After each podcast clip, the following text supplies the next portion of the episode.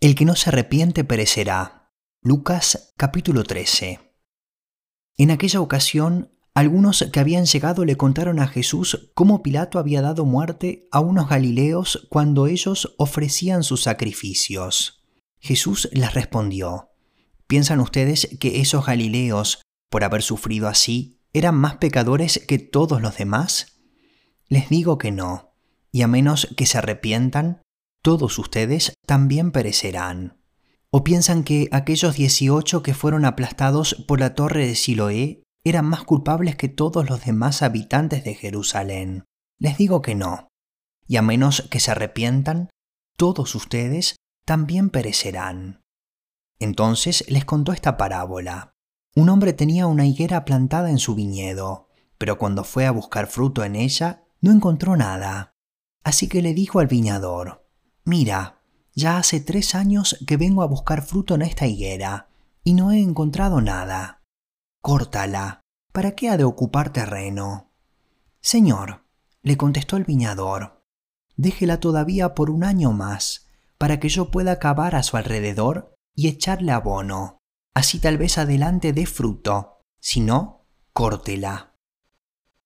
Jesús sana en sábado a una mujer encorvada.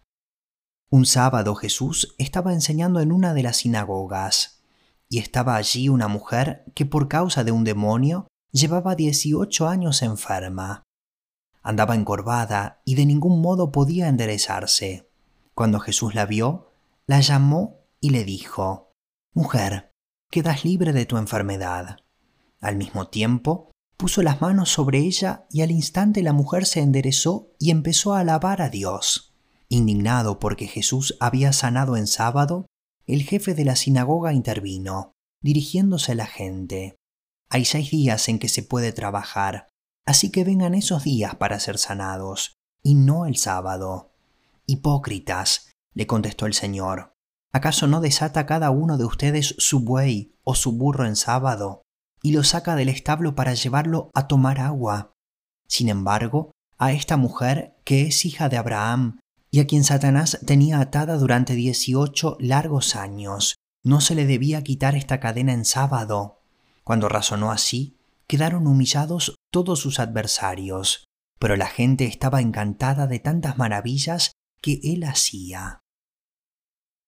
Parábolas del grano de mostaza y de la levadura.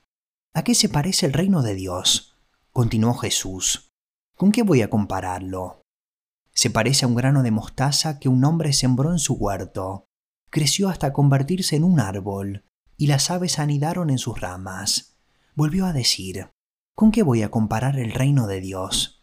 Es como la levadura que una mujer tomó y mezcló con una gran cantidad de harina, hasta que fermentó toda la masa. La puerta estrecha. Continuando su viaje a Jerusalén, Jesús enseñaba en los pueblos y aldeas por donde pasaba. Señor, ¿Son pocos los que van a salvarse? le preguntó uno. Esfuércense por entrar por la puerta estrecha, contestó, porque les digo que muchos tratarán de entrar y no podrán. Tan pronto como el dueño de la casa se haya levantado a cerrar la puerta, ustedes desde afuera se pondrán a golpear la puerta, diciendo, Señor, ábrenos. Pero él les contestará, No sé quiénes son ustedes. Entonces dirán, comimos y bebimos contigo, y tú enseñaste en nuestras plazas. Pero él les contestará, les repito que no sé quiénes son ustedes. Apártense de mí todos ustedes, hacedores de injusticia. Allí habrá llanto y rechinar de dientes cuando vean en el reino de Dios a Abraham, Isaac, Jacob y a todos los profetas, mientras a ustedes los echan fuera. Habrá quienes lleguen del oriente y del occidente del norte y del sur, para sentarse al banquete en el reino de Dios. En efecto, hay últimos que serán primeros y primeros que serán últimos. Lamento de Jesús sobre Jerusalén. En ese momento se acercaron a Jesús unos fariseos y le dijeron, Salte aquí y vete a otro lugar, porque Herodes quiere matarte.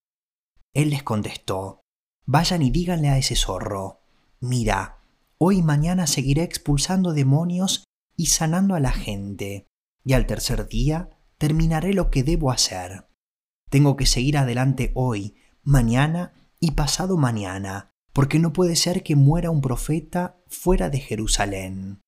Jerusalén, Jerusalén, que matas a los profetas y apedreas a los que se te envían. ¿Cuántas veces quise reunir a tus hijos, como reúne la gallina a sus pollitos debajo de sus alas?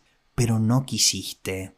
Pues bien, la casa de ustedes va a quedar abandonada, y les advierto que ya no volverán a verme hasta el día que digan, bendito el que viene en el nombre del Señor.